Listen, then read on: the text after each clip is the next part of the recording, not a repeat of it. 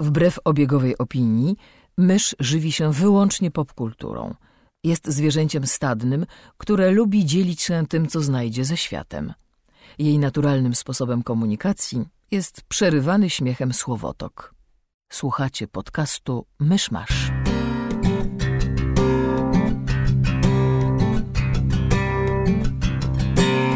Gospodarzami podcastu Myszmasz są Krzysiek Sera, redaktor portalu Avalon. Kamil Borek ze studia Kobart. i Mysz, autorka bloga Mysza Mówi. Drodzy słuchacze, jest poniedziałek 25 lipca 2016 roku. Urodziny Kazimierza Odnowiciela i Louise Brown. Zapraszam do 143 odcinka podcastu Myszmasz. Who is Louise Brown? A pierwsze dziecko z próbówki. Urodzona w 1978. Wszystkiego najlepszego, jeśli nas słucha. E, tak, cześć, witajcie, drodzy słuchacze. Słyszycie entuzjazm w naszych głosach. Jest wczesna pora sobotnia i chyba wszyscy jesteśmy jeszcze jedną nogą w piątku, a drugą w grobie. Jedną nogą w piątku, drugą w poniedziałku. Ja jestem obiema nogami w tłumaczeniach i mam dosyć całego świata. Tak. I z takim właśnie entuzjastycznym nastawieniem zebraliśmy się, żeby coś dla Was nagrać. E, Zaczniemy pewnie od omówienia doniesień z Comic-Conu, których jest zatrzęsienie, więc pewnie skupimy się na paru najciekawszych względnie tych, które pamiętamy w tym momencie, bo oczywiście nie mamy żadnych kartek przed nosami. I żeby było śmieszniej, doniesienia z Comic-Conu wcale nie poprawiają mi humoru. To znaczy ja zawsze jak jest Comic-Con mam w, w, ten, jestem w ciągłej walce między ojej, tyle się dzieje, tyle fajnych rzeczy, panele, zdjęcia, wywiady, newsy, a z drugiej strony nie, za dużo jest tego, wszyscy są gdzieś, gdzie mnie nie ma i się dobrze bawią. Fu. Dobrze się. Wyobraź sobie te tłumy, wyobraź sobie te kolejki, wyobraź sobie Ja- tę irytację, kiedy trzeci panel z rzędu zamykają ci prze, drzwi, drzwi przed nosem Wiem, i na ale nic to, nie możesz Ale pójść. to Comic-Con. Czy ty nawet nie chcesz iść na Pyrkon, bo jest za duży? Ale bo mi nie chodzi o tłumy ludzi i to, co się tam dzieje, tylko o samą atmosferę i fakt bycia i o newsy i zobaczenie tych ludzi w ogóle. No dobra. Marvel miał ogromny panel Netflixowy, na którym pokazali e, autentyczny zwiastun, e, zajawkę e, i logo trzech różnych seriali. Więc był zwiastun Luka Cage'a, była zajawka Iron Fista i pokazano logo Defenders e, w takt muzyki. 50 sekund materiału. E, I powiedziano oficjalnie, że robią trzeci sezon Daredevila. I ja szczerze mówiąc trochę nie, nie ogarniam, jak teraz wygląda ich układ, co, coś, co ma się kiedy ukazać, ale No Luke Cage teraz, potem druga Jessica Jones, potem Iron Fist, potem trzeci Daredevil chyba? a kiedy Defenders? Defenders Po, pokazali... chyba po, po, po Defenders chyba będą Daredevilu? przed trzecim Daredevilem. Myślisz? Myślę.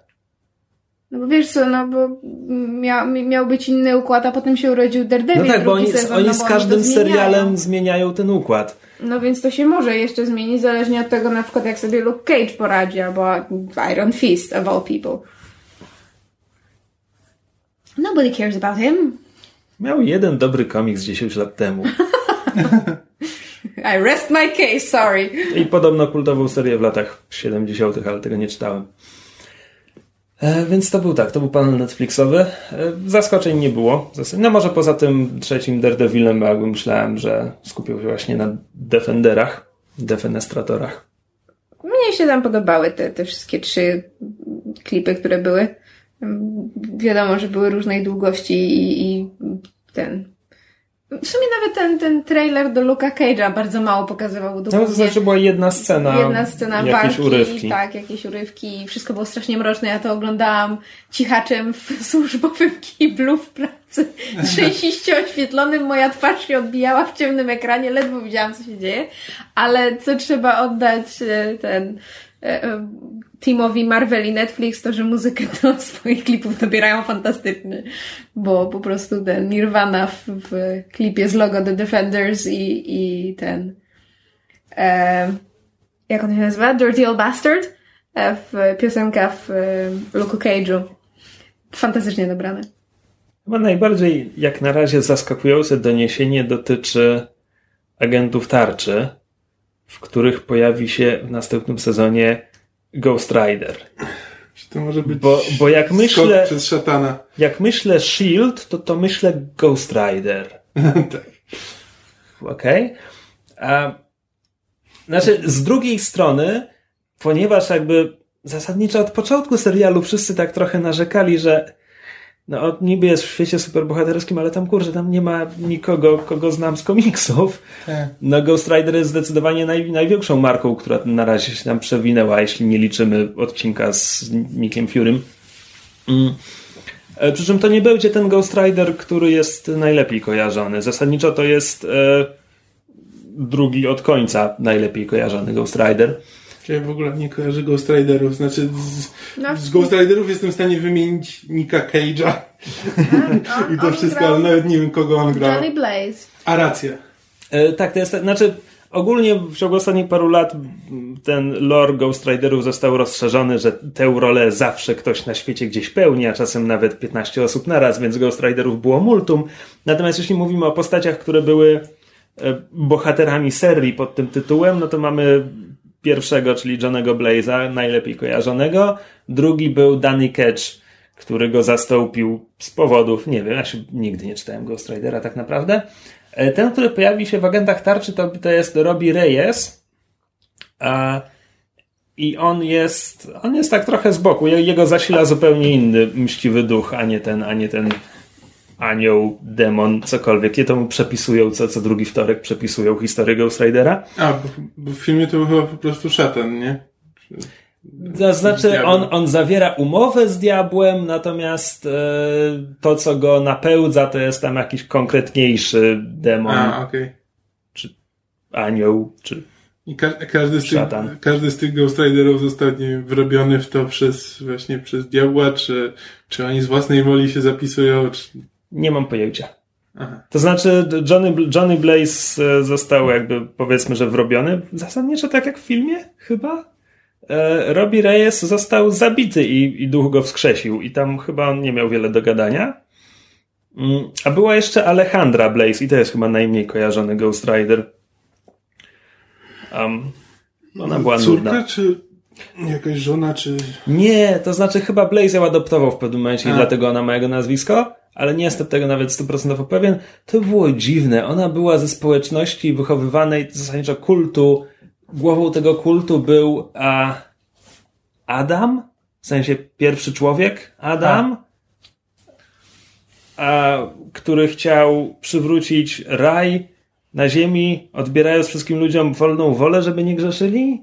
To było, to było dziwne. Okej. To było dziwne. A Alejandra. Alejandra, poza tym, że była wściekłą latino, nie miała charakteru, więc. No tak. Tak, no w każdym razie e, jestem, jestem zaintrygowany, co oni z tym zrobią w telewizji, ale z drugiej strony mam wrażenie, że to jest jakieś. że się miotają. Ale.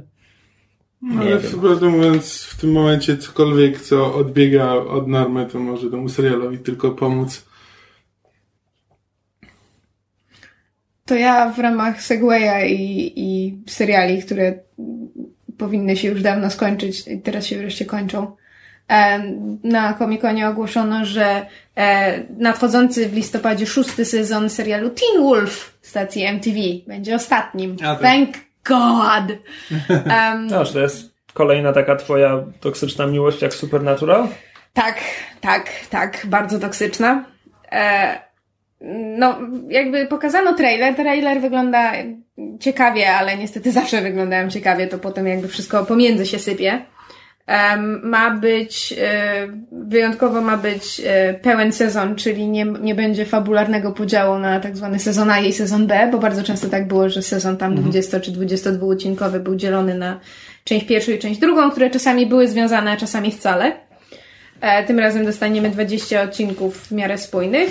Em, I na tym się, na tym i na tym, że seria się kończy, się dobre wieści kończą właściwie, bo kolejna wieść jest taka, że jednym z bad guyów będzie a Nazi werewolf, bo tak, bo serial, a drugi jest ciekawy, ale niepokojący, dlatego że głównym złym ma być dziki gon.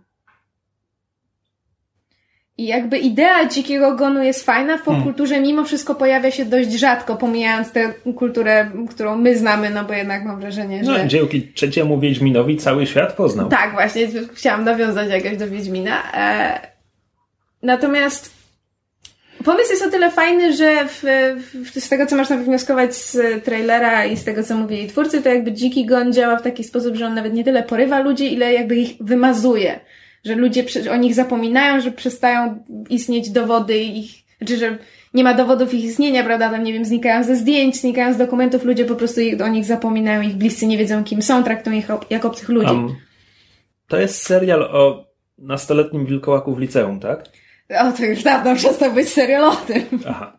Don't be naive, Krzysiu. To jest szósty sezon. Jak długo on mógł być w tym liceum? W Gli jakoś mogli. Ja. I na much good that did them. Na dobre im to nie wyszło.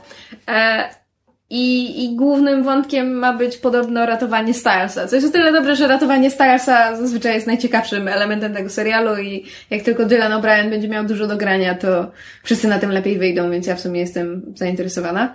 Natomiast to już dawno przestał być serial, który ma coś więcej do zaoferowania. Sypie się kompletnie, nie wiem czym Jeff Davis się zajmuje. Jakimiś chyba innymi projektami. Na pewno nie Teen Wolfem. No. Skoro mowa o zwiastunach, to pokazali zwiastun amerykańskich bogów. A tak, widzieliśmy go z godziny I temu. wygląda, wygląda sympatycznie.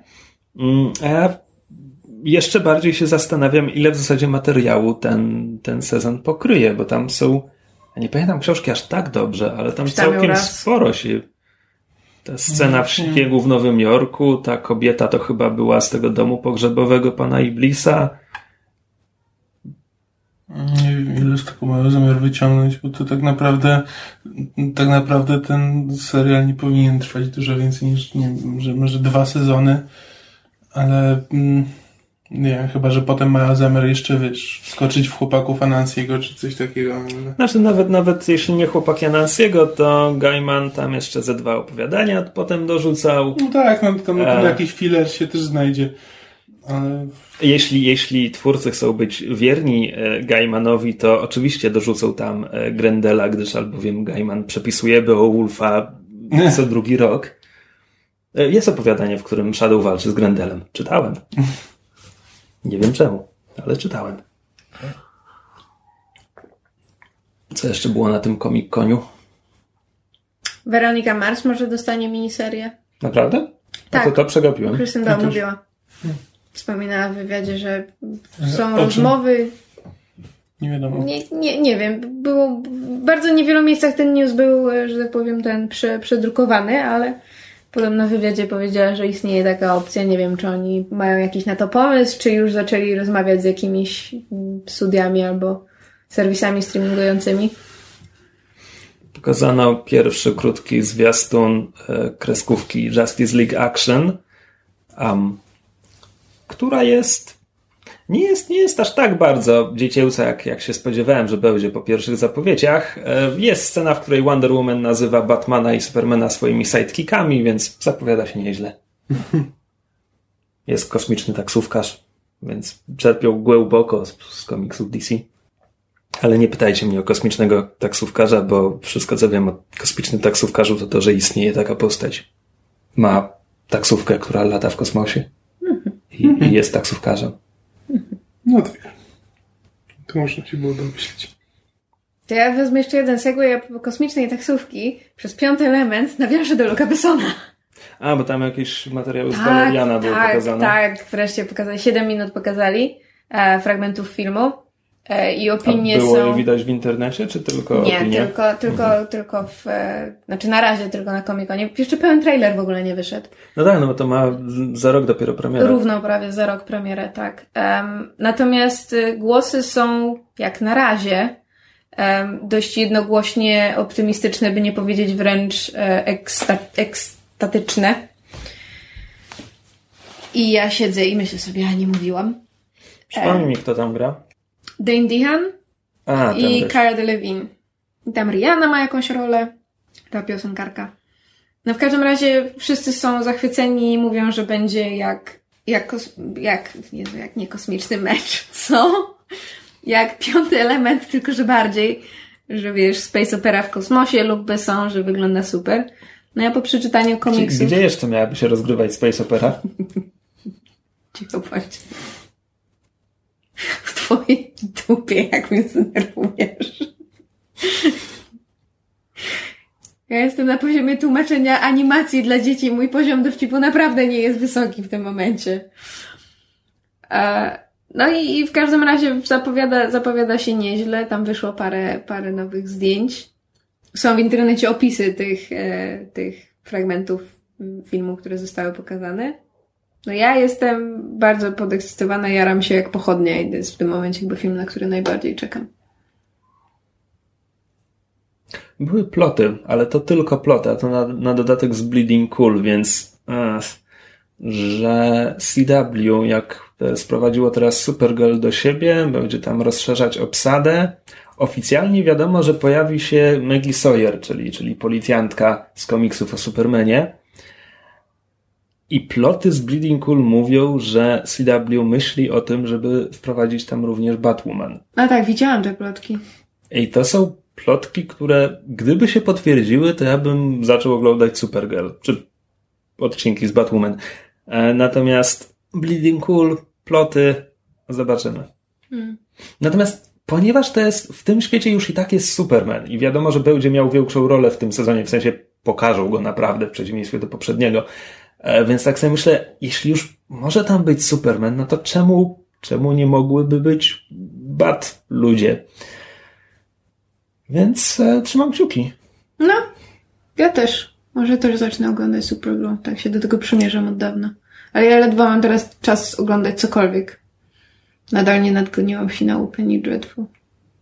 Och nie? Och nie. To straszne. Ja muszę o nim napisać. Czekaj, Penny Dreadful się skończyło, czy trwa dalej? Skończyło, skończyło. Aha. Jest jeszcze trailer The Walking Dead którego nie widziałem, tylko bo, nie przeczytałem. A ja nie, bo ja nie nadgoniłam nadal ostatniego sezonu. Nie, Za to zdążyłam sobie już zaspoilować parę rzeczy. No i tak nie, nie, nie, pokazali, nie pokazali żadnej z tych 11 postaci, które, które mogą zginąć. Pokazali tylko nowe, te nowe miejsca, pokazali jakiegoś króla z tygrysem. A ja nawet, nawet mam album komiksowy, w którym się pojawia. Wygrałem w jakimś konkursie. Tak, więc będzie się, będą się dziwne rzeczy działy. I podobno ma być sporo tego gangu Nigana. Muszę powiedzieć, że ja zawsze zapominam, że wy oglądacie Walking Dead. Mam wrażenie, że nigdy nie, nie mówicie w podcaście. Bo ja nie oglądam. Mysz ogląda. Ja, oglądam, ja obejrzałem tylko... ale mówię, nie wiem, pół, pół sezonu, cały jeden sezon mi ominął. Znaczy, bo teraz był szósty? Siód... Szósty. Połowy szóstego nie obejrzałem chyba. Nie obejrzałem. Ja skończyłem oglądać na jakimś trzecim albo czwartym a teraz obejrzałem tylko końcówkę szóstego sezonu, tylko po to, żeby zobaczyć e, ten wejście Nigana, bo bardzo lubię Jeffrey'a Dina Morgana. Kto nie lubi? I chciałem go, ten, chciałem zobaczyć jego, jego Nigana. Jeśli nie zawiodłem, jakby był ten, bardzo, bardzo fajna scena. No to dobry aktor jest. E, z trailerów jeszcze był trailer do tego nowego Rocky Horror Picture Show, który, który Fox robi. Dru drugi trailer. Laverne Cox. Drugi, ale więcej w nim pokazali. Tam ten pierwszy był taki okrojony. Jakoś Ta tak jak. Publiczność ma być częścią tego czegoś? Tak, to znaczy właśnie dopiero teraz jakby to, mam wrażenie, teraz to wyszło, bo to jest tak, że my chyba będziemy oglądali publiczność w kinie oglądającą film i w związku z tym będziemy mieli, będziemy mieli, znaczy raz będziemy patrzyli na film, który oni oglądają, a raz będziemy mieli przebitki na publiczność, żeby widzieć te właśnie ich słynne reakcje, bo jest cały rytuał wokół oglądania Rocky Horror Picture Show, o czym zresztą rozmawialiśmy w naszym odcinku o Rocky Horror Picture Show. I jakby z jednej strony fajnie, że oni chcą pokazać właśnie te, to uwielbienie fanów i to, jaki kult narósł wokół tego, tego filmu w ogóle tego eventu, jak to się rozrosło. A z drugiej strony, tak jak wcześniej byłam bardzo mm, jakby ciekawa i podekscytowana i dość dobrze nastawiona, to z jakiegoś powodu ten trailer sprawił, że zaczęłam tak jakoś tak... Kwestionować? Znaczy, to troszeczkę, to znaczy nadal życzę jak najlepiej, liczę na to, że to będzie bardzo fajne i, i że się jakoś e, jakoś się odnajdzie w tym wszystkim, ale mam, mam wrażenie, że Czegoś zabrakło. Może po prostu trailer był tak jakoś dziwnie pocięty. Ale obsada przynajmniej jest fajna. I to chyba tyle komikoniowych newsów. Resztę mam wrażenie będziemy podsumowywać w kolejnym odcinku. Znaczy, no bo newsów było strasznie dużo i szczerze mówiąc pewnie zapomniałem teraz połowę. Nie, poza tym część tych newsów takie, to są takie rzeczy, które albo już poniekąd wiedzieliśmy, albo się spodziewaliśmy, albo to są po prostu, wiesz, takie informacje, z których trudno jest cokolwiek wywnioskować, albo... No tak, no. Pokaza pokazali kleszcza.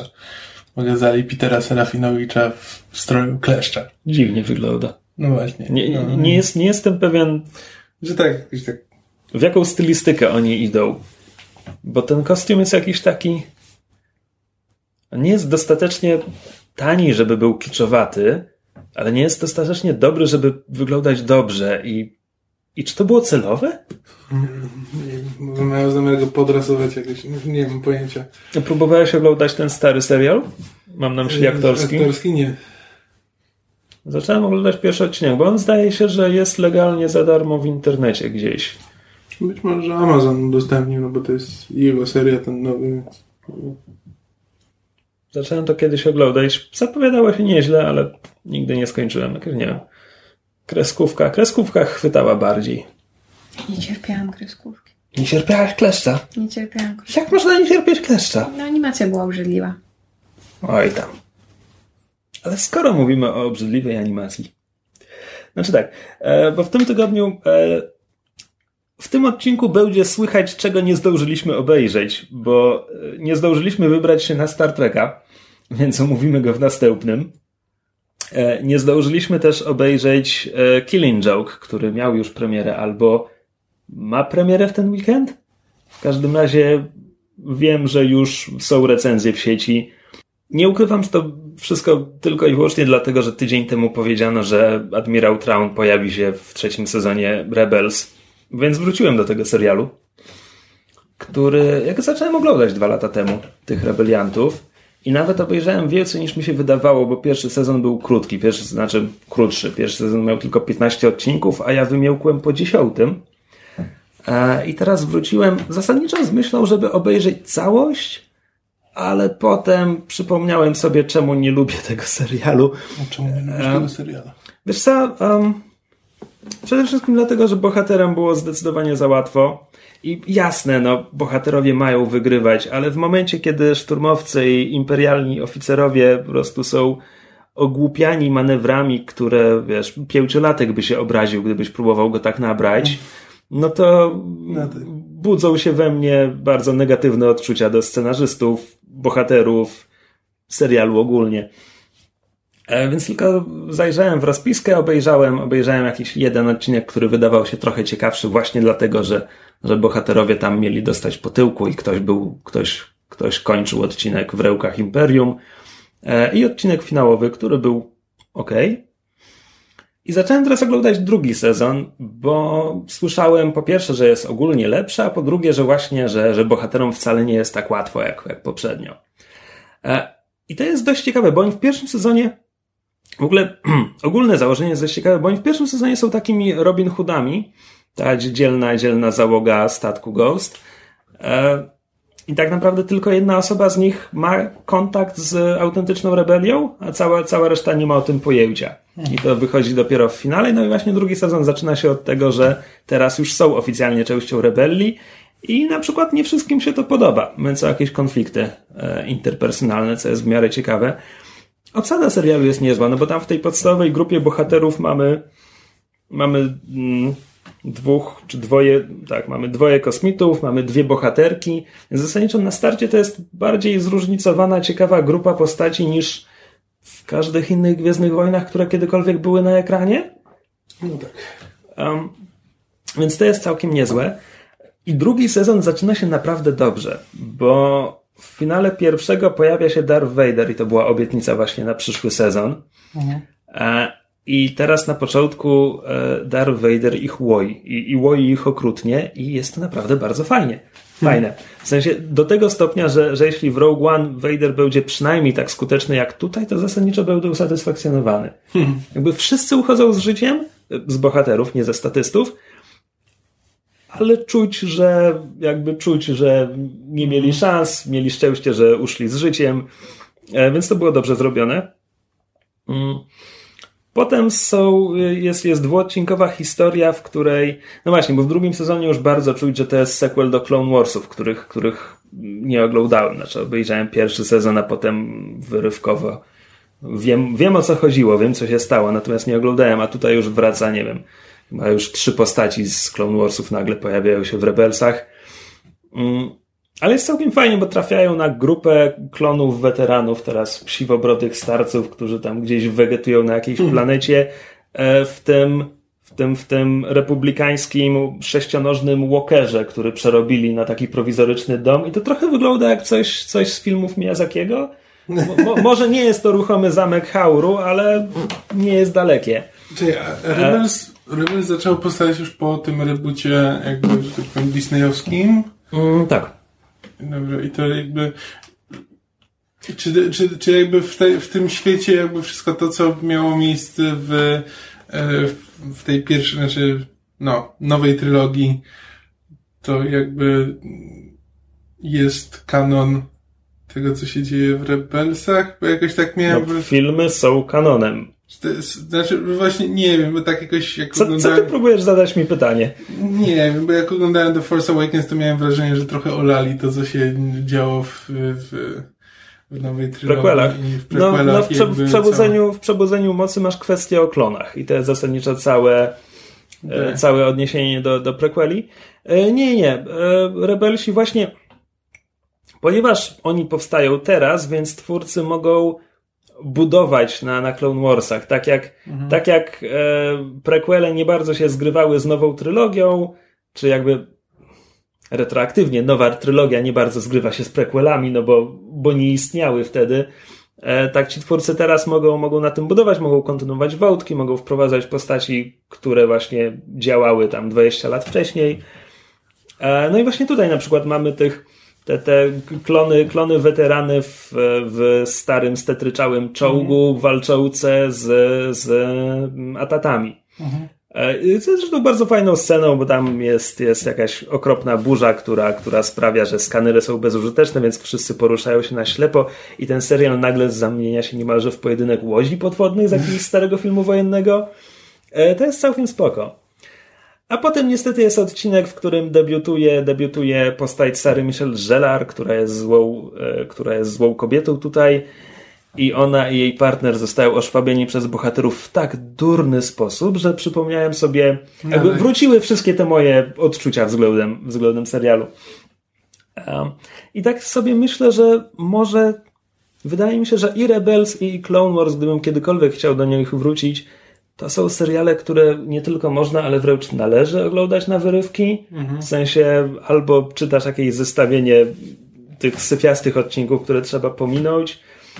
Akurat ten z Sarah Michelle Gellar, on był całkiem spoko, on tylko ma tak durny koniec. No tak. ma, ma, fajny klimat zagrożenia i niepewności, bo są w jakiejś opuszczonej stacji, tam są trochę sztuczki z horrorów. Jest spoko. A potem kończy się Ach, głupio, głupio, głupio, głupio. No. Um, aha, a Segway polegał na tym, że koszmarna animacja, bo myślę, że ja bym lubił ten serial dużo bardziej, gdyby on był animowany ręcznie. Czy nawet nie ręcznie, tylko no po prostu gdyby był dwuwymiarową kreskówką, a nie trójwymiarową animacją. No bo seriale trójwymiarowe, on, one nigdy nie będą mieć budżetu filmów mm. trójwymiarowych. I te postaci, one są bardzo stylizowane, bo podobnie jak w Clone Warsach, te postaci jakby wyglądają one mają ci przypominać jak te rysowane postaci, bo mają, bo mają nierealistyczne proporcje, mają mhm. ogromne oczy i tak dalej. Tylko, że to nie są wystarczająco ekspresywne, w sensie ich mimika, ich mimika leży, w związku z czym animatorzy nadrabiają, każąc im gestykulować absurdalnie. Mhm. I to, no tak. to po prostu nie działa, bo głosy są niezłe, ale no to, to, co jest na ekranie, to to nie jest źle, źle grają ci, ci komputerowi aktorzy, po prostu źle grają. A na dodatek, jak wiadomo, animacja komputerowa ma problem z włosami, bo no bo ma, bo po prostu ma, więc hmm. rozwiązanie jest albo wszyscy są ostrzyżeni na jeża i nie ma problemu, wtedy po prostu mają pomalowane głowy, e, albo mają włosy, które zwisają w grubych strokach i zachowują się jak macki, a nie włosy. Mhm. Główny bohater, ten, ten nastoletni chłopak Ezra Bridger, który jest kosmicznym Aladynem, w sensie on wygląda jak Aladyn z animacji i, i zaczyna serial jako złodziejaszek na ulicach o złotym sercu. Kosmiczny Aladyn. No więc on ma właśnie takie włosomacki. Um, i to już w pierwszym odcinku Rebelsów, w pierwszym sezonie bardzo wyraźnie było widać, jak źle to wygląda, bo bohaterowie ratują tam grupę łukich. Łukich. Przypomnijmy, jak wyglądają łuki. No więc tak, więc to był, to był koszmar.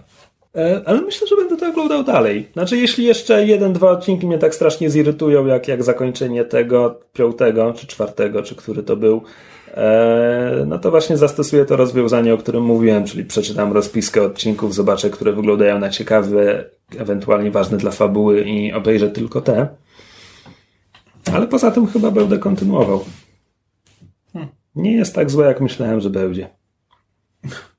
Co za rekomendacje. Mm. Nie wiem, to ja to nic, nic praktycznie nie widziałem w tym tygodniu, więc sięgnę trochę trochę dalej, bo jakiś czas temu miałem okazję tłumaczyć film King of Comedy. Przy tej okazji widziałem po raz pierwszy. E, I to jest film w reżyserii Martina Scorsese z Robertem De Niro w, w swoim najlepszym okresie. I... Czyli kiedy? Czy to są lata 80. Początek lat 80 może końcówka 70. Jest to świetny film. Absolutnie od razu, od razu mówię, że polecam. E, zdecydowanie bardziej mi się podobał od jakby od nowych filmów Scorsese, typu, nie wiem, The Departed czy, czy Wilk z Wall Street. Jakby nie są złe, ale e, nie porwały mnie aż tak. E, I to jest, to jest interesujący film, no bo to się zaczyna, Robert De Niro gra Ruperta Popkina. Czyli po prostu jakiegoś takiego zwykłego faceta, który jest łowcą autografów i który pragnie zostać e, komikiem telewizji. Ale nigdy nie występował.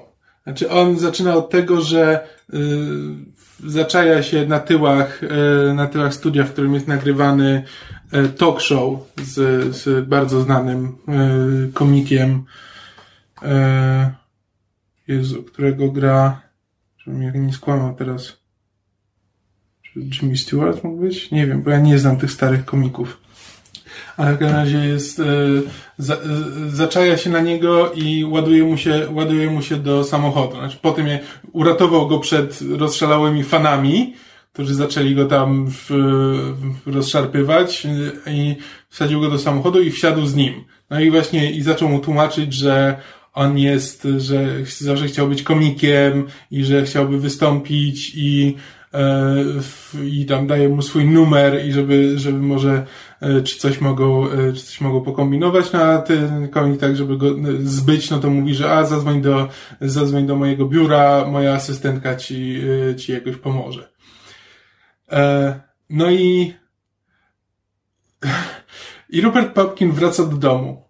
I on w domu ma, ustawił sobie plan talk showu, który prowadzi samemu. Siedzi w pustym pokoju y, z, wy, z wyciętymi z tektury e, właśnie tym, tym głównym komikiem, e, tym komikiem, który jest jego idolem i Lizą Minelli i prowadzi, prowadzi z nimi wywiad.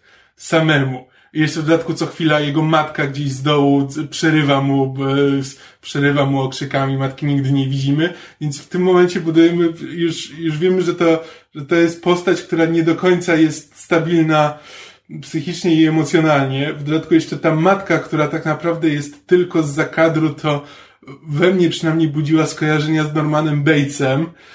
E, I on, e, no i on próbuje się próbuje się dostać do telewizji. Jakby i coraz bardziej desperacko e, e, nagabuje i niemal stalkuje tego, tego komika, w którymś momencie przyjeżdża nawet do jego, do jego domu na wsi i jakby przekonuje, przekonuje lokaja, że, że on został tutaj zaproszony, że jest gościem pana domu, podczas gdy pan, pan domu jest, jest na golfie i wiesz, i wprasza, wprasza mu się do domu i zaczyna takie, i to wszystko jest jakby, cały film jest komedią de facto.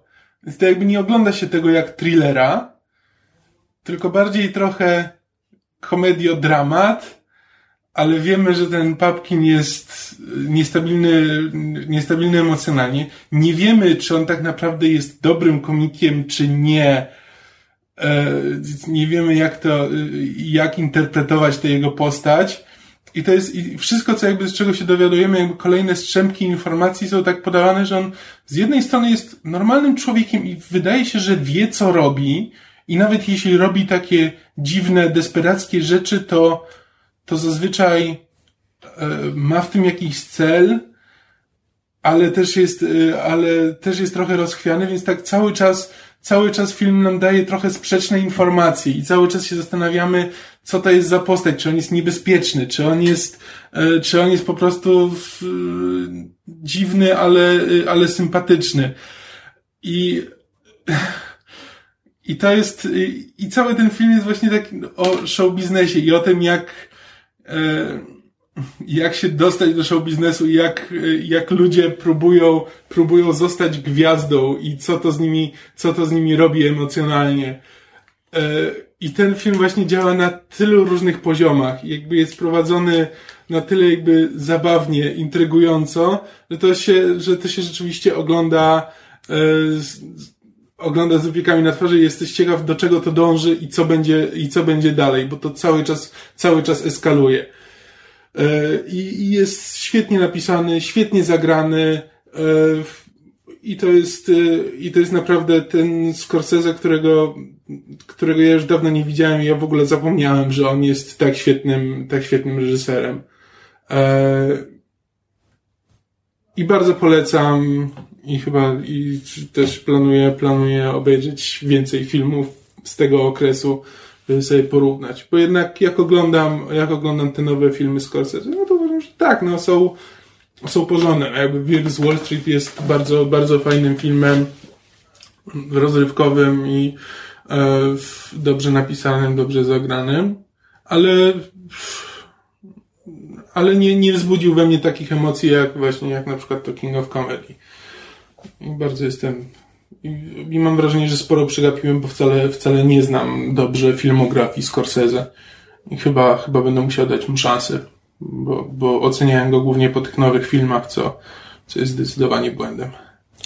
Wiesz, kto grał matkę głównego bohatera? No, nie. Matka Scorsese. No, którą on zresztą obsadził w kilku swoich filmach, bo na pewno w jednym z tych gangsterskich gra matkę Joe Pesciego, jeśli dobrze kojarzę. A rację, I jest ta, tak. to, to jest ta historia, gdzie on jej nie dał żadnych wskazówek, więc tylko aktorzy, reszta aktorów wiedziała, co ma robić w tej scenie, a ona po prostu miała być, miała matkować no Pesiemu. Tak. E, Maciupka Rata film e, jest z 82, hmm. a tego głównego komika, w sensie tego znanego komika grał Jerry Lewis. Jerry Lewis, właśnie. Ja się będę trzymał animacji z jakiegoś powodu. E, skończyłem z powtórkę z Justice League i Justice League Unlimited. A że wcale niedawno mówiłem o Batmanie, który był pierwszym serialem animowanym z tego świata, to stwierdziłem, hej, mogę też coś powiedzieć o serialu, który był ostatnim serialem ze świata DC Animated Universe, e, który jest um, on jest nierówny. On jest bardzo nierówny, bo to jest tak, pierwsze dwa sezony nazywały się po prostu Justice League, i zaczynamy od historii, która po raz pierwszy zbiera tych wszystkich bohaterów w jednym miejscu, e, a niektórych w ogóle wprowadza. To jest też ciekawe, kiedy mówimy, kiedy zastanawiamy się nad tym, jak, jak, jak Marvel robił swoje kinowe uniwersum, że tam najpierw były te filmy o stalowych bohaterach, a potem Avengers, a DC próbowało to odwrócić, tylko nie do końca i w ogóle wyszło im to dziwnie. E, jak spojrzymy na to animowane uniwersum, no to Batman oczywiście był wtedy już bohaterem własnego serialu, podobnie Superman. Natomiast z pozostałych postaci z ligi, którzy tam są, to e, Flash pojawił się w jednym odcinku Supermana, więc okej, okay, był wprowadzony. Green Lantern zdaje się podobnie. Natomiast e, Hawk Girl pojawia się w pierwszym odcinku Justice League po raz pierwszy, natomiast wszyscy inni zachowują się, jakby już ją znali. Więc to jest takie. Takie... Ja, ja to często mam w, w ty, nie w serialach, ale w tych filmach e, DC. Jak mówiłem, e, oglądając ten ostatni, e, jak on się tam nazywał? Który? Batman Bad Blood? Tak, znaczy ten, w którym jest Batwoman. Batman Bad Blood. Tak. No to właśnie jak się pojawia Batwoman i, i ja jestem przekonany, że, że, że no, ja nie wiem, czy oni już ją znają, czy nie, bo ona się tak pojawia na początku, ja dopiero muszę z kontekstu później po jakichś 10 minutach się orientuję, a nie, oni jednak nie znają, ona się pojawiła tutaj po raz pierwszy. Dobrze. No tak, więc, więc Hogel pojawia się jako ktoś, kogo bohaterowie już znają, nie wiemy skąd. E, a jednocześnie ta pierwsza historia, która łączy ligę z trzy odcinki, czyli 60 minut w sumie, e, jednocześnie wprowadza też Wonder Woman i Martian Manhuntera jako nowe postaci, w sensie to jest mhm. ich pierwszy kontakt z bohaterami. E, ma miejsce na, na originy jednego i drugiego. E, a samo w sobie jest historią o odparciu inwazji kosmitów. Kosmici są kompletnie generyczni, aczkolwiek jest, jest trochę potrafią zmieniać swój wygląd, więc jest trochę motyw z, nie wiem, inwazji porywaczy ciał czy czegoś tam. Ludzie, ludzie na Ziemi okazują się kosmitami. Więc jest całkiem spoko. Um, znaczy, ja ją lubię. Przeciwnicy są nudni, ale, ale bohaterowie są bardzo fajnie wprowadzeni, każdy dostaje coś do roboty. Jest spoko. A potem następują dwa sezony, e, gdzie w zasadzie wszystko ma identyczną konstrukcję, poza tam historią zamykającą pierwszy sezon, która znowu jest trzyodcinkowa. E, każda inna jest rozbita na dwa odcinki i one nie są szczególnie interesujące. To znaczy, raz na jakiś czas fajnie prezentują bohaterów, bo jakby pomału, bo niby ich wszystkich znamy, a, a z drugiej strony każdy ma okazję pokazać się z trochę innej strony, więc e, kiedy w drugim sezonie już robią się jakieś autentycznie istotne czy ciekawe wątki osobiste się pojawiają, no to w tym momencie już zależy nam na postaciach, więc to działa. Natomiast przeciwnicy są nieciekawi, fabuły są w najlepszym wypadku ok. E, z paroma wyjątkami. No, jest, jest odcinek, który wprowadza Aquamena do tego świata, który, który jest tutaj fantastyczny, bo był wzorowany na swojej wersji z lat 90., więc e, pojawia się jako ten jako ten władca, który nie chce zabić wszystkich na powierzchni, ale, ale jeśli go do tego zmuszą, to to zrobi. Mhm. Jego zły brat uzurpuje władzę, porywa jego, jego e, syna w wieku niemowlęcym. Um, w pewnym momencie też pozbawia Aquamena przytomności. I e, pierwszy odcinek z tej dwuodcinkowej historii kończy się tak, że Aquaman jest przykuty do skały nad jakimś oceanicznym kanionem, na którego dnie jest lawa, bo tam jest podwodny wulkan czy cokolwiek. Nieważne, nie, nie no, zastanawiajmy się nad tym. E, jego, jego zły brat wbija chyba jego, jego trójząb w skałę obok i na rękojeści trójząbu zawiesza um, no, no, ten jak to się nazywa? No zasadniczo pie, pieluszkę, pieluszkę z jego niemowlęcym synem, który jest w nią zawinięty. E, i jeszcze. Myślałam, że karteczkę z napisem Whoso pulleth out this trident, nie? Nie. Nie. nie. więc, więc, więc zawiesza tam paczuszkę z jego synem, na odchodne jeszcze wali w tą skałę jakimś, nie wiem, innym berłem czy czymś tam, że ona zaczyna się kruszyć. I odcinek kończy się tak, że Aquaman obserwuje, jak jego syn pomału stacza się w stronę e, magmy, więc e, mocuje się z łańcuchami, udaje mu się zerwać jeden z nich, e, drugi jest za silny.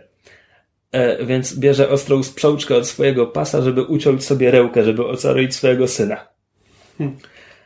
Po czym drugi odcinek się kończy, kiedy e, oczywiście kończy się walką Aquamena z tym jego zdradli, zdradliwym bratem. E, brat się potyka o coś, zawisa nad bezdenną przepaścią, chyba chwytając się właśnie tego trójcełba czy coś. No i prosi brata o ratunek i pomoc i coś tam. Aquaman podchodzi. Mówi long live the king i go zrzuca jak skaza ze skały. Nie, po prostu bierze trójząb, mówi to jest moje, a brat tam spada. Mhm. A, I jakby seriale DC, te animowane właśnie z tej, z tej epoki, one zawsze były dużo, dużo, dużo mroczniejsze od, od tego, co w tym czasie robił Marvel w tych swoich Spider-Manach czy X-Menach, które też potrafiły być fajne, ale jakby nigdy nie, nie, jakby nie wchodziły nawet w te tematy. Tutaj po prostu oni się mordują na lewo i prawo i, i nikt nie mruga okiem. I po dwóch sezonach takich historii, e, które to dwa sezony kończą się fantastycznie, bo tam ostatnie odcinki drugiego sezonu już wszystkie zasadniczo co jeden, co jeden to złoto. Ostatnie pięć czy sześć. Mm. Potem kontynuacja jakby zmienia tytuł, zmienia formułę. Ja nie wiem, czy to oficjalnie jest wciąż ten sam serial, czy nie, bo ja się w tym gubię. DC robiło różne dziwne rzeczy ze swoimi serialami, więc serial na, zmienia nazwę na Justice League Unlimited i rozszerza obsadę, bo w poprzednim sezonie mieliśmy siedmioro członków ligi mhm. i tyle, i nic więcej. W drugim sezonie do ligi należy 60 osób. O, Jezus. E, I pierwszy sezon, nie jestem fanem pierwszego sezonu, bo on jest bardzo, mm, trzyma się formuły, tam ma, nie wiem, chyba 13 odcinków i chyba w każdy, każdy wygląda tak, że mamy jednego czy dwóch z tych, z tych nowych bohaterów, którym towarzyszy jeden z tej podstawowej siódemki z poprzedniego sezonu. E, I tak pomału wprowadza. No więc z jednej strony masz tam e, tych bohaterów, których już znamy i lubimy, i tych 50 statystów. Z drugiej strony. Ale to co ci statyści tam robią? Znaczy, co to są za bohaterowie, tak nie wiem, dla przykładu? Um, chcesz poważnej odpowiedzi, czy niepoważnej? No bo poważną odpowiedzią będzie na przykład Green Arrow tam dołącza i można powiedzieć, że jako jedyny z tych naprawdę nowych dołącza do pierwszoplanowej obsady. Um, Black Canary, Huntress, que Question, który, który jest fantastyczny. Ze statystów, cóż, zastanówmy się, a jak on się w ogóle nazywa? Commander Steel? E, Vibe? E, okay. Gypsy? kojarzy przynajmniej z... E, Gypsy raczej nie kojarzysz. Myślę, że to jest postać, której DC się trochę wstydzi dzisiaj.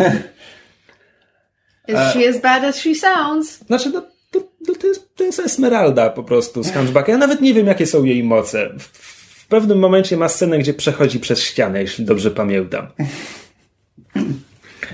E, tak, więc z jednej strony to jest kim są ci wszyscy ludzie, z drugiej strony ten serial robią Bruce Timm, Paul Dini, Dwayne, Ma e, Dwayne McDuffie, um, Dwayne Cook, Darwin Cook, pochrzaniło mi się, e, czyli ludzie, którzy naprawdę wiedzą, co robią. I oni potrafią wziąć postać, o której w życiu nie słyszałeś i w 20 minut pokazać ci, czemu jest fajna, czemu jest unikalna, i jakby zostajesz z myślą, ok, ja chcę więcej. Tylko nie dostaniesz tego, no bo mówię, z 50 postaci, kilkanaście ma, ma szansę tak zabłysnąć. E, Question jest fantastyczny. On jest kompletnie przerobiony, ma niewiele wspólnego ze swoim komiksowym pierwowzorem. Jest przerobiony na um, gościa, który rozgryza teorie spiskowe. E, I wszyscy go wyśmiewają, bo to są teorie spiskowe w rodzaju tam, nie wiem, e, harcerki sprzedające ciasteczka odpowiadają za pranie mózgu, czy coś tam. E, jest konspiracja z boys bandami i tak dalej, i tak dalej. Ale jest, jest dubbingowany przez Jeffrey'a Combsa, który jest fantastyczny i ma bardzo fajne wątki i bardzo fajne odcinki i w ogóle wszystko jest bardzo fajne. I potem jest drugi sezon Unlimited, który jest niemal cały sezon jest historią o tym, jak Lex Luthor, który dostał um, ułaskawienie prezydenckie ze względu na coś, co wydarzyło się wcześniej, e, startuje w wyborach prezydenckich. I to jest, jed, to jest jeden z wątków. Drugi wątek jest taki, że żołdowa organizacja Cadmus, nazwę możemy kojarzyć z seriali CW. Czy, czy, ale on wyszedł z więzienia, znaczy został ułask ułaskawiony. Tak, tak jakby wszystkie jego przestępstwa zostały wymazane. A, wymazane, okej. Okay. Tak. Um, nie tak chyba działa ułaskawienie, ale... No tak, ale to tam Superman, Superman potrzebował, żeby wyświadczył mu przysługę i coś tam. No więc jest, jest żołdowa tajna organizacja, która dostrzega w Justice League zagrożenie i zaczyna się zbroić, żeby, żeby je zwalczyć. E, są nastroje para, paranoi, są właśnie... Jest pokazane to, że ludzie się boją superbohaterów, jest pokazane, czemu mają prawo się ich bać i jest to rozegrane jakby o wiele lepiej niż, niż kiedy próbowano to ostatnio robić w filmach i, i tak dalej. No I drugi sezon jest po prostu fantastyczny. I miał być ostatnim. To znaczy, zasadniczo twórcy zakładali, że każdy poprzedni być może jest ostatnim, więc tam zawsze na koniec sezonu dawali jakąś dużą historię, żeby było fajnie, ale tutaj już naprawdę myśleli, że ten ostatni będzie ostatnim. Do tego stopnia, że ostatni odcinek tego sezonu tak naprawdę jest epilogiem do Batman Beyond i dopowiada jakieś wątki z Batman Beyond, których nie mieli czasu domknąć tam. I w ogóle pierwszy odcinek jakiegokolwiek serialu z DCAU, czyli, czyli z e, Batman The Animated Series, zaczyna się od sceny, gdy dwóch policjantów jedzie radiowozem i nad nimi przelatuje Man-Bat, a jeden pyta drugiego, co to było. E, ten epilog drugiego sezonu Unlimited kończy się sceną, gdy w Gotham przyszłości dwóch policjantów leci swoim radiowozem i przelatuje nad nimi e, Batman, czyli Terry McGinnis, a jeden pyta drugiego, co to było. No jakby już tak bardzo klamrą bardziej się tego nie dało spiąć. A potem serial dostał jeszcze jeden sezon. I twórcy nie do końca wiedzieli, co z nim zrobić. Ostatecznie zgrabnie z tego wybrnęli, wprowadzając e, jako zagrożenie Secret Society, czyli stowarzyszenie tych złych, którzy się no, założyli taki związek zawodowy, żeby pomagać sobie nawzajem. E, więc nagle teraz masz e, ligę, która ma kilkudziesięciu bohaterów i stowarzyszenie tych złych, których tam też jest kilkudziesięciu, e, ale jakby rozgrywają głównie konflikt personalny o, o dowodzenie między Lutorem i, i Grodem, co, co wypada bardzo fajnie. No jakby każdy kontakt łysego superzłoczyńcy z telepatycznym gorylem musi się udać. Um, no więc to jest taki, to jest taki dopisek postscriptum do serialu, ale są tam, e, są tam fantastyczne odcinki. Jest odcinek, w którym e, wypadek telepatyczny sprawia, że Luthor i Flash zamieniają się umysłami. To jest to, o czym kiedyś wspominałeś. Co, po pierwsze... A czy, ale czy wszyscy to zauważają, czy nikt się nie orientuje? Bardzo szybko wszyscy się orientują. A, to znaczy, po pierwsze to jest no to jest slapstickowy pomysł, ale zrealizowany bardzo dobrze. Po drugie, e, jest świetnie napisany, to znaczy kwestie, jakie dostają bohaterowie po drodze są, są fantastyczne. E, tak. Po trzecie, po trzecie, on jest zrealizowany w ten sposób, że głosy się nie zmieniają. To znaczy, wciąż aktor głosowy przypisany do swojej postaci dubbinguje, że tak powiem, przypisany do ciała postaci pozostaje w tym ciele. Mhm. Czyli nagle masz Michaela Rosenbauma, który przez cały serial dubbingował Flasha, a w Smallville grał Lutora. I teraz gra teraz Lutora, gra w ciele, Lutora w ciele Flasha. That's awesome. A Clancy Brown, który jak wiemy jest świetnym bad guyem zawsze i teraz przez, przez 10 lat czy więcej dubbingował Lutora w tym świecie, Clancy Brown gra Flasha i, i robi to fantastycznie. E, Ten jeden odcinek mogę obejrzeć w ciemno. Tak, i możesz go obejrzeć jakby bez kontekstu. I to jest, to, to jest fantastyczne, bo tam jest e, w tym, w tym Secret Society jest też jakaś zła czarodziejka, która, która, że tak powiem, przysysa się do tego, kto akurat jest u władzy, więc, więc e, na początku jest dziewczyną Groda, nie pytajcie, nie wnikajmy, po czym, po czym w tym momencie akurat Luthor jest na wierzchu, więc ona oczywiście obłapia Lutora. E, po czym robi to samo, kiedy, kiedy Flash jest Lutorem, a ona o tym nie wie. E, I znowu to jest, to jest w tym sezonie już jakby oni nawet chyba, chyba już nikt ich nie kontrolował. Tam nie było, nie było cenzorów w tej, w tej telewizji. Zrezygnowali. Bo jest scena, w której ta Tala mówi mu, słuchaj, musisz odpocząć, czujesz się dziwnie i wciąga, wciąga flasza w ciele Lutora, zamyka drzwi gdzieś tam i słyszymy tylko za drzwi um, ja się tak nie zrelaksuję. That's, that's not restful. A, po czym w następnej scenie, kiedy, kiedy ją widzimy, ona znowu jest zawieszona na, na, na flaszu Lutorze i mówi mu, byłeś taki inny, taki entuzjastyczny i czuły.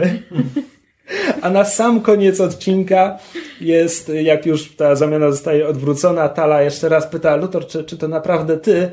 Luthor odchodzi jakąś się obrażając i ostatnia kwestia to jest Tala mówiąca o. A ją z kolei dubbinguje y, Juliet Landau, która grała Drusillę w Buffy i, i Angelu. Więc też jest idealna do tej postaci. E, no po prostu cud. Cud, cud nie serial. Warto. Nawet jeśli zaczyna się tak sobie, to, to potem Unlimited jest świetne. Tylko trzeba jednak obejrzeć te pierwsze dwa sezony, żeby, żeby zapoznać się z postaciami, bo to jest- inaczej to nie, nie będzie działać tak dobrze. To jest wszystko do obejrzenia na YouTube? To jest wszystko do obejrzenia na Netflixie, ale nie wiem, czy na polskim Netflixie. Jasne, czyli zobaczymy. Mm, Na YouTubie natomiast nie, bo y, Warner Brothers skutecznie tropi swoich Jasne. ludzi. Kto wie, może nam dadzą do tłumaczenia. I nie, jest, I nie jest tak miłe jak Marvel, no bo Marvel wrzucił na YouTube na przykład X-Men Evolution. A, a. Warner chyba niczego, niczego takiego nie zrobił ze swoimi rzeczami. What is it with the planes? A skoro przeleciał już samolot i możemy dalej nagrywać, to Krzysztofie miałeś pięknego segwaya. Aleś go zrujnowała. Wow. tak. Ale samolot. A skoro samolot, to porozmawiajmy o Cabin Pressure, które jest słuchowiskiem BBC napisanym przez Johna Finnemora, Którego nazwisko już chyba parę razy padło w podcaście. Mam wrażenie. no bo jest komikiem, którego poczucie humoru lubimy i doceniamy. E, Cabin Pressure jest e, komedią, e, radiowym serialem komediowym o obsłudze bardzo, bardzo, bardzo małej prywatnej linii lotniczej. Nie, to nie jest linia lotnicza. To jest kropka To jest- lotnicza. To jest samolot, tak, samolot czarterowy. Jak się dowiadujemy w pierwszym odcinku, nie można ustawić jednego samolotu w linii. Tak. E, więc mamy tam e, czwórkę głównych bohaterów. Mamy kapitana samolotu, granego przez, e, chciałem powiedzieć Martina Cumberbatcha, brawo ja. E, Martina Criffa, granego przez Benedicta Cumberbatcha.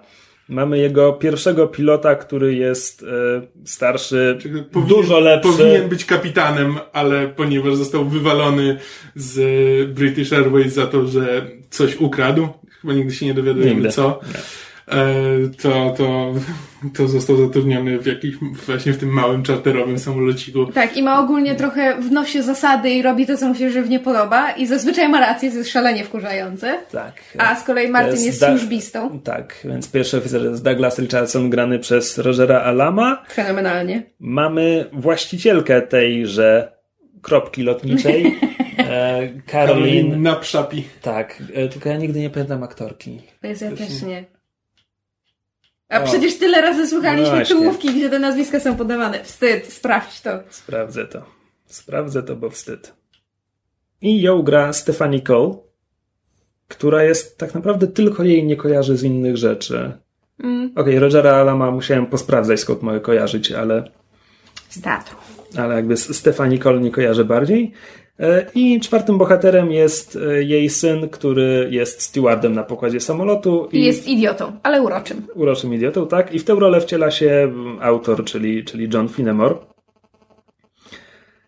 Ma to wszystko 27 odcinków e, tytułowanych alfabetycznie od e, celu podróży. W każdym odcinku cel podróży jest inny, od Abu Dhabi po, po Zurich, Po drodze z Gdańskiem. po drodze z Gdańskiem, tak. Akcent polski.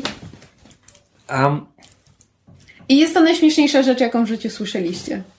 tak, Znaczy po prostu bez, bez dyskusji w ogóle. tak. Tak. Tak, bo każdy, każdy indywidualny odcinek jest bardzo zabawny. E, wątki jakby. A jednocześnie jest to po prostu bardzo dobrze napisany serial, czyli, czyli na przestrzeni tych 27 odcinków obserwujemy naturalny rozwój postaci, rozwój ich interakcji między sobą. A są tam prawdziwe emocje, to znaczy są to zawsze pozytywne emocje, ale, ale czasami jest nam żal bohaterów. Czasami są takie im. słodko-gorzkie, czasami bywa smutno. Tak. A naprawdę mam wrażenie, że w głębokich początkach podcastu już mówiliśmy o Cabin Pressure, takie bo wydaje mi się, że Kamil nawet wtedy podkreślał, że to jest, to jest e, taka komedia, w której ci bohaterowie są pełni wad, ale, ale, ale że się, że tak powiem, nie śmiejemy się tak- z nich, tylko z Tak, I, nimi. to, I to nie są takie socjopatyczne postaci, jak często brytyjska komedia lubi, lubi tworzyć. Czyli- Tak, dokładnie to już kiedyś powiedziałeś. Mniejsza z tym, minęły trzy lata. Jak ktoś z Was pamięta, w którym to było odcinku, to nam powiedzcie. Tak, tak, bo my nie możemy znaleźć. Ale nieważne, jeśli nawet to minęły trzy lata, e, a Mamy o, cabin pressure, a o Cabin Pressure warto mówić, bo Wiem, może to było w tym odcinku, który nam przepadł. to jest możliwe. Maybe, To jest możliwe. maybe. Słynny odcinek, który się nie nagrał. To by wiele wyjaśniało. E, W każdym razie ja jeszcze jestem pełen podziwu, bo tam jest bardzo wielowarstwowy humor, to znaczy jest, jest dużo po prostu zabawnych e, dowcipów, które mieszczą się w jednym zdaniu. Jest dużo humoru sytuacyjnego, który jest ciężki do zrobienia w, w komedii radiowej. E... Znaczy, fakt, że tyle z tego serialu działa, mimo że jest w radiu, znaczy, bo inaczej, ja słuchając tego, ja widzę to wszystko, co się dzieje. To jest tak obrazowe, mimo że tam wcale nie ma tak wielu dźwięków w tle. No na przykład tam słychać, jak się drzwi otwierają, zamykają, jakieś takie ważniejsze dźwięki są, ale to nie jest full blown, prawda, audio słuchowisko z wieloma efektami, gdzie, gdzie prawda, są, są dźwięki tła jakoś bardzo podkreślane, ale po prostu to jest tak obrazowe, przy tak niewielu środkach. Znaczy, nie, ma, nie ma oczywiście narracji, jest to wszystko tak, dialogi. Co jest tak trudno jest napisać, żeby, żeby te dialogi nie tylko były jakby płynne i, i, i żeby się dobrze słuchało, albo, ale żeby były po prostu tak znaczy, z jednej strony naćkane dowcipami i śmiesznymi rzeczami, a z drugiej strony to nie jest, to nie jest serial, który się siłuje na to, żeby być dowcipny. On nie jest dowcipny na siłę. Po prostu John Finneman ma niesamowite poczucie humoru, które jest w stanie przenieść na, na papier. Tak, a jednocześnie jak mówię, to jest po prostu dobrze napisany serial. To są, to są 20 paro, tam, nie wiem, 28-minutowe odcinki. E, wszystkie są wielowątkowe, znaczy tam zawsze rozgrywa się coś więcej niż tylko jeden konflikt, czy, czy jedna sytuacja. E, humor jest wielopoziomowy, czyli właśnie mamy te pojedyncze, zabawne kwestie, mamy ten humor sytuacyjny, mamy takie duże konstrukcje, gdzie, gdzie na koniec odcinka jako puenta wraca coś wprowadzone 20 minut wcześniej, już o tym zapomniałem. E, no to, to jest po prostu świetnie napisane. Jedyny, jedyna fałszywa nuta w całym serialu to jest odcinek, gdzie Benedict Cumberbatch był zajęty gonieniem Moriartego czy, czy czegokolwiek i inny aktor e, wciela się w jego postać. I to jest... Nieudolnie próbuje naśladować Cumberbatcha i to jest właśnie, ciężkie. Właśnie on go nawet nie próbuje naśladować. Ale to wychodzi tak... mu jakoś tak znaczy, to, to jest odcinek, który mam wrażenie większość osób jak, jak odsłuchuje sobie po raz któryś cabin pressure, no bo wiadomo, że pierwszy raz jak słuchasz, no to przesłuchujesz, żeby wiedzieć, co się dzieje, ale jak potem odsłuchujesz za którymś razem, to to jest ten odcinek, który się zawsze przewija.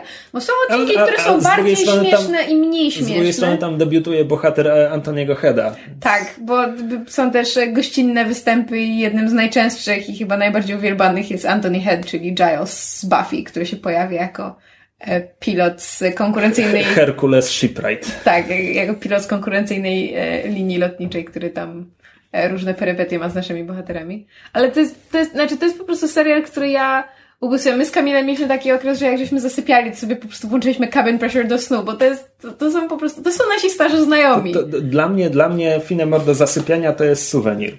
Natomiast cabin pressure przesłuchałem teraz po raz trzeci. Wiem, że nie ostatni, mm. ale też ja nie chcę się go nauczyć na pamięć, bo jednak jak bo, Ale bo ja, teraz... Znaczy, ja nie jestem w stanie się go nauczyć na pamięć, mam fatalną pamięć. No, to, to, to jedno, a poza tym tam jest, tam jest naprawdę bardzo dużo, bardzo dobrego. Tak.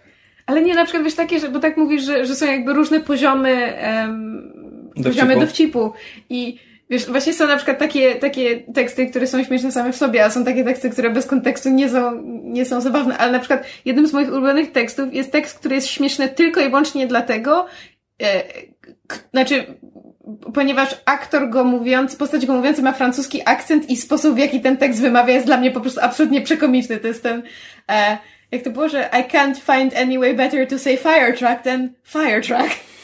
I po prostu bez kontekstu to nic nie znaczy. Nawet w kontekście to nie powinno być takie śmieszne, ale po prostu tak, wymowa... To, to sporo rzeczy jest jakby znacznie śmieszniejsza przez to, jak jest, przez to, jak jest zagrana. Tak. No?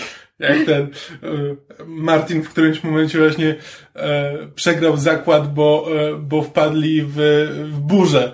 I właśnie i on mówi do, do, do Douglasa, jaki, jakim cudem udało ci się zorganizować burzę? Chyba mylisz mnie z Torem. Ale po prostu, i, to, I to nie jest jakiś szczególnie zabawny tekst, ale po prostu to w jaki sposób jakby um, Roger Alam. Roger Alam jest w stanie to, jest w stanie to wypowiedzieć to, znaczy, to jakby buduje, buduje połowę tego serialu. No, no bo, to, te, bo też, to też jest po prostu dobre aktorsko. Tak, tak tam że, nie ma słabego ogniwa. Bo, bo, te, bo też e, zobacz na Cumberbatcha, przecież to jest tak naprawdę, jak spojrzysz na jego karierę, to on tutaj jest obsadzony wbrew swojemu Tak, on, on, znaczy on, jest, on jest obsadzony jako mały, brzydki człowieczek e, I, I to zupełnie nie jest to, co, to, do czego jesteśmy przyzwyczajeni. In, inna rola Cumberbatcha, którą jestem w stanie sobie przypomnieć, która byłaby najbliższa temu, to jest to, kogo grał w, w sierpniu w Hrabstwie Ja o tym samym pomyślałam. I poza tym, to, to wiesz, to tutaj nagle, znaczy, wiesz, jak podejrzewam, że jak fani oglądają, nie wiem, wywiady z Cumberbatchem, to, to wiedzą, że on jest całkiem dowcipny. Nawet w Sherlocku ma takie momenty, gdzie jakby też jest w stanie zagrać albo powiedzieć coś w taki sposób, że jest zabawne. Ale po prostu to, jaki on ma komediowy timing i jakie ma wyczucie w tym, w Cabin Pressure, jest fantastyczne. Le Ber Polar. Dobra, czekaj, bo to się zajmie. Z- Zaraz się zacznie tak, jak kiedy wracaliśmy z Krakowa ze Zbierzem, właśnie. To, to nie będzie dobry podcast. My się będziemy dobrze bawić. To jest jak te, ten o Żydach, że będziemy się wymieniać numerkami odcinków Tak. po prostu. Attention, tak, tak. regardez-vous le bel polar. Ojejku. Tak właśnie. Ale to znaczy, to jest serial o tyle moim zdaniem e, fajny, że oprócz tego, że można go słuchać w kółko, już jakby abstrahując od tego, czy można, czy nie można się go nauczyć w ten sposób na pamięć, ale jakby za każdym razem jest równie śmieszny i fajny i wzbudza równie pozytywne uczucia. To dla mnie na przykład fajne jest to, że on w pewnym sensie wszedł do mojego codziennego słownika, bo na przykład ja nadal gram w Yellow Car, because you're always playing Yellow Car. Albo na przykład, jeżeli myślę o bardzo dużych, jeżeli próbuję pomyśleć o bardzo dużej liczbie, to zawsze mi się przypominają wydry w samolocie. Na zasadzie, czy jestem w stanie sobie wyobrazić tyle wydry w samolocie, ile próbuję sobie wyobrazić dużą liczbę rzeczy. I autentycznie ten serial po prostu zmienia punkt widzenia na pewne sytuacje. Wydry w samolocie to jest chyba najlepszy odcinek. Ottery St. Mary. Ale warto, warto słuchać alfabetycznie, bo tak jak Krzysiek mówił, to się po prostu rozwija jak serial, to ma pewną ciągłość fabularną, postaci się rozwijają i jakby bardzo mi się... Znaczy, finał był słodko-gorzki, no bo to był finał i było smutno, że się z nimi rozstajemy, a z drugiej strony bardzo mi się podobało, że pewne, znaczy pewne, pewne wątki i pewne żarty powróciły tylko i wyłącznie jako fanserwis, ale z drugiej strony mieliśmy taką piękną puentę fabularną, jakby związanego właśnie z tą, z tą, z tą, z tym samolotem, z tą linią lotniczą, z tym całym konfliktem, który tam wokół się dział, no bo to jest jakby, to nie jest tak, że oni tylko latają w tej i we w tej, na tym polega fabuła serialu, tam jeszcze oni, prawda, kiepsko sobie radzą finansowo, w każdej chwili mogą stracić te firmy, tam się, dużo dramatów się w sumie dzieje, jak się nad tym zastanowić. Nie tylko właśnie em, pracowniczych, ale też uczuciowych. Ja bardzo polecam, jeśli ktoś już oglądał ten serial, albo Oglądał. słuchał, ten, słuchał tego serialu, albo posłucha go już, to polecam sobie poczytać, e, wejść na bloga Johna Finemora, w którym on ma taką serię, w którymś momencie właśnie, kiedy e, miał być finał, to on zrobił taką serię postów, gdzie jakby każdego dnia pisał o jednym z odcinków, jakby pisał o tym, jak powstawał, e, jakie, jakie pomysły się tam pojawiły, jakie zostały odrzucone. I jakby i tak przedstawia swój proces pisania i jakby widać, jak, jaką on wagę y, przykłada do szczegółów, do takich rzeczy, które właśnie bardzo łatwo jest przegapić, bardzo łatwo jest o nich nie pomyśleć, a które właśnie sprawiają, że ten serial ożywa y, i sprawiają, że y, no, że jest tak fantastycznie, fan- fantastycznie jaki jest. I to jest, y, i ten proces powstawania sam w sobie jakby pokazuje, czemu ten serial robi takie wrażenie. No na przykład to ty mi mówiłeś, że Finemore przez pewien czas chyba mieszkał w Polsce na jakiejś, co to było, nie tak, wy, tak. wymianie studenckiej czy coś, po prostu A tak, był. taka tylko anegdotka, że może tam jest właśnie jak jest odcinek, w którym są do Gdańska, to pojawia się Madame Szyszko-Bohusz. I on po prostu mieszkał kiedyś w Krakowie na ulicy Szyszko-Bohusza. Zapamiętał I nazwisko. tak, z- tak mu się wyryło w pamięć to nazwisko, że postanowił je wykorzystać. Ale co takie, to, są- to są tylko takie drobne, a bardziej mi chodzi właśnie o takie rzeczy, jak wiesz, o czym on myśli, żeby, żeby, żeby wprowadzić konflikt i jakie elementy muszą się pojawić w fabule, żeby ona nie była tylko taką sobie historyjką, tylko żeby rzeczywiście tam był konflikt, tam było, e, tam było wszystko to, z czego normalnie spodziewamy się w serialach dramatycznych, a jednocześnie nałożyć na to tą warstwę humoru. Tak, bo jakby Cabin Pressure dla mnie kasuje każdy jeden sitcom, bo po pierwsze jest od nich zabawniejszy, a po drugie postaci są lepiej napisane. Tak. No. Tak, bo tam I jest ważne, żeby historia musi być jakby pierwsza, że jakby najpierw powstaje historia i ona musi być sama w sobie ciekawa, a dopiero potem nakładane są żarty, a nie to, że jakby żarty są, a historia jest tylko pretekstowa po to, żeby doprowadzić do, y, do kilku, do kilku dowcipów. Jeśli dobrze kojarzę, to Finemore początkowo próbował to sprzedać telewizji, tylko telewizja Tak. nie chciała. No, telewizja nie chciała, bo to by się głównie działo w, na jednym secie, jakby zamknięte w samolocie. I telewizja tego nie chciała, No przecież to jest jest naj, najtańszy możliwy serial. Ale no nie wiem, znaję, że to by było wizualnie nudne, czy nie wiem. Ja bym to I- oglądała w i- i- kółko. Też tak. się dziwię, też, też się dziwię, no bo przecież nie wiem, IT Crowd też tak naprawdę siedziało chyba w jednym pokoju głównie. No nie wiem. No czy tam w późniejszych sezonach jakoś chyba zaczęli wychodzić z tej swojej piwnicy, mam wrażenie. No nieważne. Ich strata. A z kolei teraz Finemore chyba pracuje nad kolejną e, radiową komedią z Davidem Mitchellem. Davidem Mitchellem komikiem, nie Davidem Mitchellem autorem Atlasu. E, wiesz co, tak, e, pamiętam, że nawet wrzucałem tego newsa, ale kompletnie nie pamiętam o czym mówić ta komedia i zapomniałem, że ona ma powstawać. Ale no Ale David, czekam, David czekam. Mitchell też zabawnym człowiekiem jest, Oj, więc tak. Też zapowiada czuję, się oni, oni bardzo długo razem pracowali właśnie nad, e, nad Fin- Programem Finemore sketchowym był jednym z autorów Mitchell and Webb i pomagał mu też przy paru innych rzeczach. Tak, więc oni się bardzo dobrze znają i powinni, powinni być w stanie dobrze razem współpracować, więc bardzo na to czekam. To jeszcze powiedzcie, skoro już mówimy o rzeczach Johna Finemora, to powiedzcie jeszcze dwa słowa o Souvenir Program, który mysz e, odmawia od słuchania, bo jest głupia. Suwenir, suwenir jest programem sketchowym, czyli to znowu są półgodzinne odcinki, tylko wypełnione maksymalnie parominutowymi urywkami, gdzie każdy jest jakąś inną, inną sceną. E, pisze to Finemore. E, to, tam raz, raz do roku leci seria sześciu odcinków gdzieś w radiu BBC e, i wtedy jest też dostępna na iPlayerze BBC. Jeśli iPlayer akurat zechce działać, bo szczerze mówiąc mi on czasami się wykrzacza i nie wiem, BBC zazdrośnie broni swoich tajemnic, nie dopuszcza do nich. I co? No i znowu, to jest John Finemore, więc poczucie humoru jest bardzo fajne. W każdym odcinku jest jakaś perełka, natomiast tutaj już jest trochę większa losowość co do ogólnego poziomu. Hit and miss. E, Tak, tak, po prostu skażą. Po prostu niek- niektóre skecze są bardzo dobre, a niektóre są, eh, można się uśmiechnąć. E, a niektóre są fenomenalne. Jest, jest sketch o e, pojedynkujących się Francuzach, e, zagrany z okropnymi francuskimi akcentami, e, o tym, o Wolterze, który, który próbuje dowieść, że kiedy powiedział, że będzie do śmierci bronił człowieka, który się z nim nie zgadza, w momencie, gdy człowiek, który się z nim nie zgadza, mówi, że Woltera powinno się zabić. I jest, jest cała taka dyskusja. Fantastyczny. A dużo, dużo bardzo fajnych, bardzo, też bardzo inteligentnych dowcipów i trochę mniej. No, jest też parę tam zabaw konwencją jakby strukturą tego odcinka. Szczególnie, szczególnie w ostatnim, chyba było w ostatnim sezonie. Jest cały odcinek o podróżach w czasie. E, Jest bardzo, bardzo fajnie e, zbudowany. Tak, no, no przy czym o ile, o ile, o ile Cabin Pressure autentycznie jest genialny, e, Souvenir jest po prostu sympatyczny, zabawny. Tak. Więc puenta będzie taka, e, Cabin Pressure przesłuchajcie koniecznie, Souvenir też warto.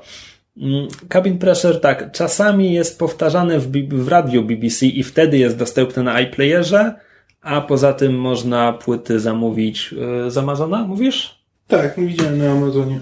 Tak, więc w ten sposób można je znaleźć.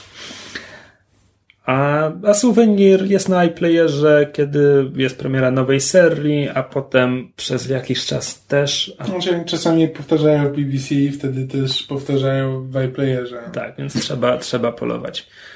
Um, z Souvenira jest sporo urywków na YouTubie, a ponieważ to jest jakby no, program sketchowy, więc, więc trzyminutowy urywek zawiera cały sketch, więc w ten sposób też można się zapoznać z, z, z twórczością Finemora.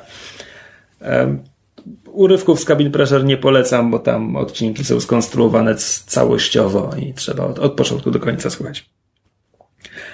I to już będzie chyba wszystko w tym odcinku. Prawda?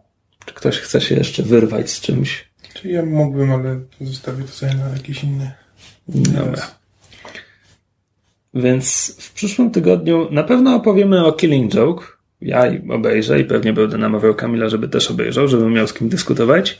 Nie będę miał czas, to obejrzę. Star Treka Star Treka może usłyszycie w tym odcinku, zależy jak pójdzie z montażem, może usłyszycie w przyszłym tygodniu. Tak. E, ja z kolei prawdopodobnie się wybiorę na Borna, jeśli zdążę.